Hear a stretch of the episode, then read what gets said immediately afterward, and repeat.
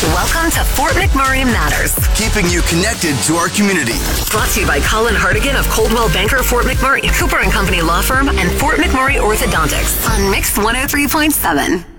Welcome back to another episode of Fort McMurray Matters. I'm Adam Ophis, and today and yesterday we've been chatting with executive financial consultant Brian Wanner and chief investment strategist Philip Peterson from IG Private Wealth to discuss the 2022 economic update. Now, we did run out a bit of a time yesterday, and Brian, I know, had a ton of questions that he wanted to get out as well uh, because he is the financial expert talking to a financial expert. So these are the people that you should be listening to.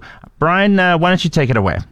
I guess another quick question for you, Philip, is when we when we are looking at the rising costs of inflation and uh, interest rates rising, a one percent change in interest rates can have a negative five percent on the bond markets. So, as for investors out there listening today that think you know corporate, municipal, government bonds, hey, these are safe investments. That is not the truth, like it was in the past with the environment we're in. Can you elaborate on that for us as well, please? Yeah, and it's the neat dynamic about the fixed income markets. Um, and we have to really think about how we define a safe investment. Now, first, I don't think the government of Canada is going to default on its debt at all. I don't think municipalities are, are going to default on their debt. So the capital, the return of capital, is secure.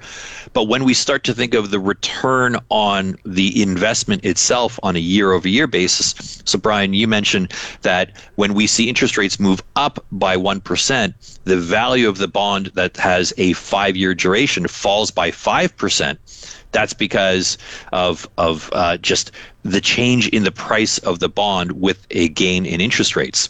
So that's where you're you're looking at your investment portfolio and saying, yes, if I invest with the government of Canada and buy a, a government of Canada bond, the capital is secure, but my return is subject to market forces.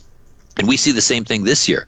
As the Bank of Canada is going to raise interest rates, we think interest rates across maturity spectrums, whether it's 30 day uh, notes or you know, five year Government of Canada bonds, interest rates are going to move up across the board. That means you are going to see some downward pressure on price. And given an already very low yield, the government of Canada uh, 10-year bond today is is yielding, I think it's about uh, 1.5, 1.6 percent. There isn't a lot of coupon to offset the drop in the price, and so we could see another year where bonds generate a negative return modestly. You know, it could be into low single digits, but a negative return um, because interest rates are likely to continue to head higher. Okay, and and the marketplace is changing dramatically in that scope of things, and uh, to alleviate that pressure of the, the the growth and what's happening on the bond market, there's alternative investments being looked at and put into clients' portfolios, and that's where I'm talking Northleaf investments and and Sagard investments. Philip, can you? The landscape's changed. Can you talk about that uh, as an alternative for people when they're designing their financial plans and looking at investments, please? Certainly, when we're looking at a portfolio, we're looking at a number of different aspects to it. One, we're looking at at the sources of income, sources of gains, um, and then also sources of, of defense or protection. Uh, so, just because I do have a view that I think bonds could be flat to modestly, and this isn't all bonds, by the way, it, it's different segments. Government of Canada bonds, longer duration bonds um, are more sensitive to changes in the interest rate. Uh, but why do we hold these? Well, you know, I also have a, a philosophy that you never forget your defense. I remember during the uh, heading into the 2020 crash, um, uh, we were uh, underweight equities and overweight fixed income. And a colleague of mine said, Why would you own a bond that's going to generate minus 1? It's like, because sometimes minus 1 is better than minus 20. In fact, it's you know, 19% better than minus 20. And so it still it provides some defense in a portfolio. But if you're looking towards income, then here's where you need to be a little bit more creative and open to alternative asset classes. And, and Brian, you mentioned uh, some of the partners that we work with that look at alternatives, whether it be uh, private debt, private equity, um, other asset classes like like uh, infrastructure or uh, REITs. Um, these can provide income sources of income while also being less volatile than pure equity markets, and so it could be a, a an area of defense and income that perhaps bonds aren't delivering today. And so we shouldn't just limit our asset allocation to bonds and equities. We should look at alternatives, including commodities, including alternatives, including real estate, including infrastructure, including private debt and private equity, and so on, um, because there are opportunities that that span beyond just your you know stocks and bonds. I'm in radio, so I don't have a whole lot of money, so I don't have a whole lot of finances to invest, but definitely people who do. Keep your ears open on this one. We're just going to take our first break here in Fort McMurray Matters, but when we come back, we're going to continue chatting with executive financial consultant Brian Wanner and chief investment strategist Philip Peterson from IG Private Wealth. We'll return in a moment to Fort McMurray Matters. Brought to you by Colin Hartigan of Coldwell Banker Fort McMurray, Cooper and Company Law Firm, and Fort McMurray Orthodontics on Mix 103.7. We are back with Fort McMurray Matters. If you're just tuning in, today we're chatting with executive financial consultant Brian Wanner and chief investment strategist Philip Peterson from IG Private Wealth. Now, I am just a poor radio guy, so I, I should leave it to the professionals to talk about finances. Here it is. Brian Wanner, I know you had a bunch of questions for Philip. Take it away what are some of the key things for consumers and investors to keep in mind into 2022 is the tax-free savings accounts the, contribution room for 2022 is $6000 again and it started in 2009 so anyone who's never contributed to a tfsa which is a tax-free savings account i wish they would have labeled it a tax-free investment account because too many investors out there look at it as a checking savings account, and that's not the case on it. You can create a lot of wealth using a TFSA properly that you'll never pay any tax on and can be significant on your estate planning and or uh, reducing OAS clawback and all this as part of a financial plan as well. Uh, may, maybe um, a couple other key things, uh, Philip. What other things in 2022 uh, can, can you elaborate on on as, as we go forward on some of the numbers that have been announced for, for the coming year? Well, certainly. I think one of the key themes uh, to our 2022 outlook is that we are transitioning from a period of a rapid reopen economically to normalization. Uh, and and I think it's been mislabeled out there by some saying, "Oh, we've hit peak growth." Well, yes, that's true in a way, but that doesn't mean that we're heading into a period of low growth we're still heading into a strong economic period for Canada, despite some of the lockdowns that we're seeing right now across the country. We know what happens when economies come out of lockdown. They they rebound very very quickly, and so we see continued economic strength in Canada in 2022. We see very very low risk of recession. Uh, and I know it's like, why would we talk about that? Well, it's one of the things that we are always looking at, trying to identify the economic risks. The economic risks are very low right now. And so that sets up for another positive year, we think, for equity markets uh, going forward. So the risks overall are actually to the upside that the economy does better than we think, that the markets, while we have a, a view that we're going to see more, much more of an average return this year. The markets could surprise to the upside. Um, it's we think a, a, good environment for investors in 2022, similar to 2021.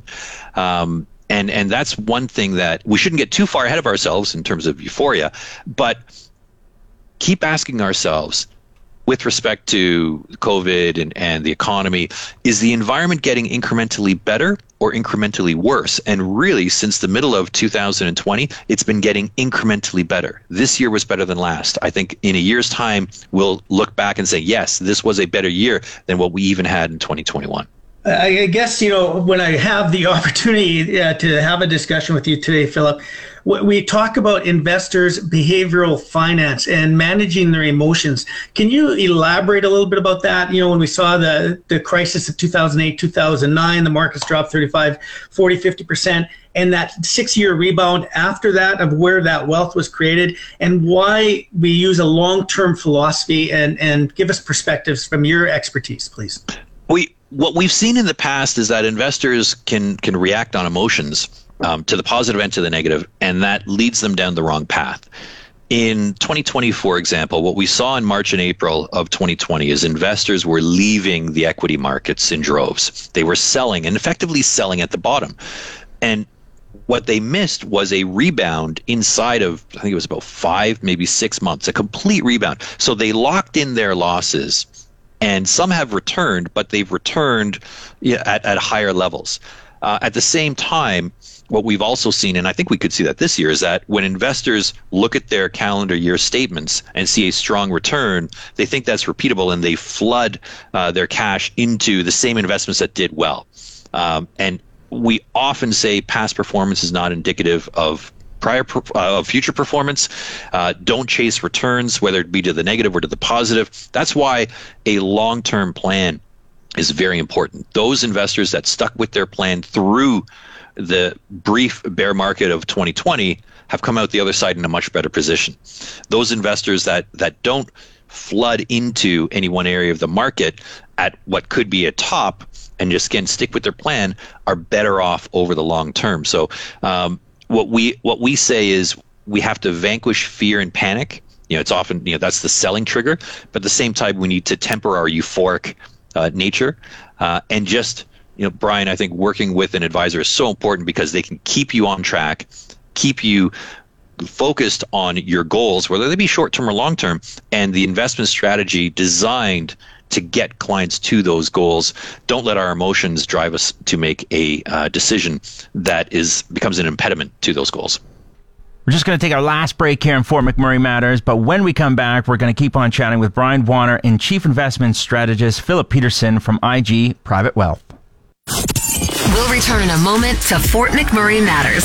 Brought to you by Colin Hartigan of Coldwell Banker Fort McMurray, Cooper and Company Law Firm, and Fort McMurray Orthodontics on Mix 103.7. We're back here with Fort McMurray Matters, and we're chatting with executive financial consultant Brian Wanner and chief investment strategist Philip Peterson from IG Private Wealth. We're talking about finances, so a poor radio guy probably isn't the one to ask the questions here. So I'm going to leave it up to you, Brian. Take it away.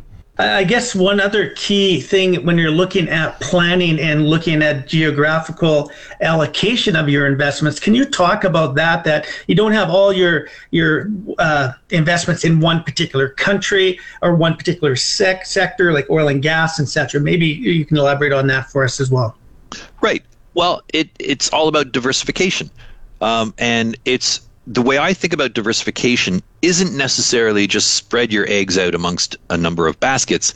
Um, because you don't want to invest in, in areas that are likely to underperform. Now, we can't always predict you know what areas these might be, but you can look at the opportunity set, the relative opportunity set, say within Canada versus the United States or Europe versus the US. And often, so first you do want to look at equities and, and fixed income across a broad spectrum of the opportunities. And then you want to revisit that on an ongoing basis. I like annually. Um, because I think each year or, or on a 12 month basis, you can see better opportunities that might exist, say, in Canada versus the United States. And you might want to shift some, not all, but some of your allocation. This is what our, our portfolio managers do for us uh, within the asset allocation funds that we have is they look at the opportunity set and they say, you know what, let's take some profits out of the United States and shift that to Canada. Right? You still own the United States, but perhaps in, in a slightly smaller proportion, and vice versa, and so on.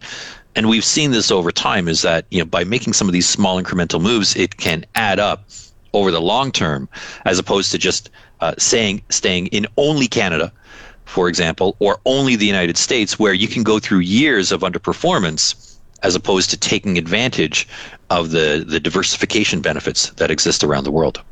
When we're when we're looking globally, emerging markets, and you start looking at those countries, and if we were to put a, a golden crystal ball in front of us and say, over the next 10 years, what do you see evolving? Because they want what we've had in North America. And that's going to really, when you look at the population base, that's going to have significant impact on investments in, in the future going forward. Can you elaborate on that for us? Well, certainly. I don't think you can ignore the emerging markets. Like just much like you shouldn't ignore the United States or Europe, you shouldn't ignore the emerging markets. China, as part of the emerging markets, is the second largest economy in the world. It's very, very important to the global economy.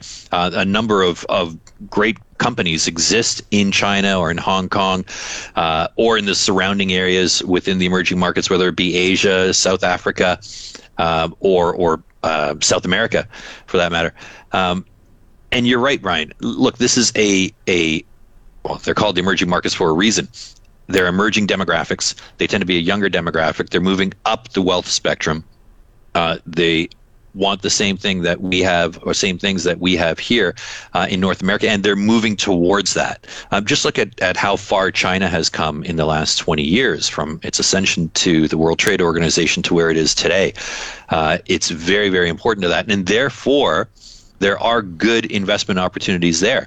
I think some of the challenges that we've had with the emerging markets over the last, say, 20 years is that the volatility, the ups and downs of these markets can be greater than what we experience in Canada or the United States. Although it's been getting a lot closer to the developed market experience over the last five years.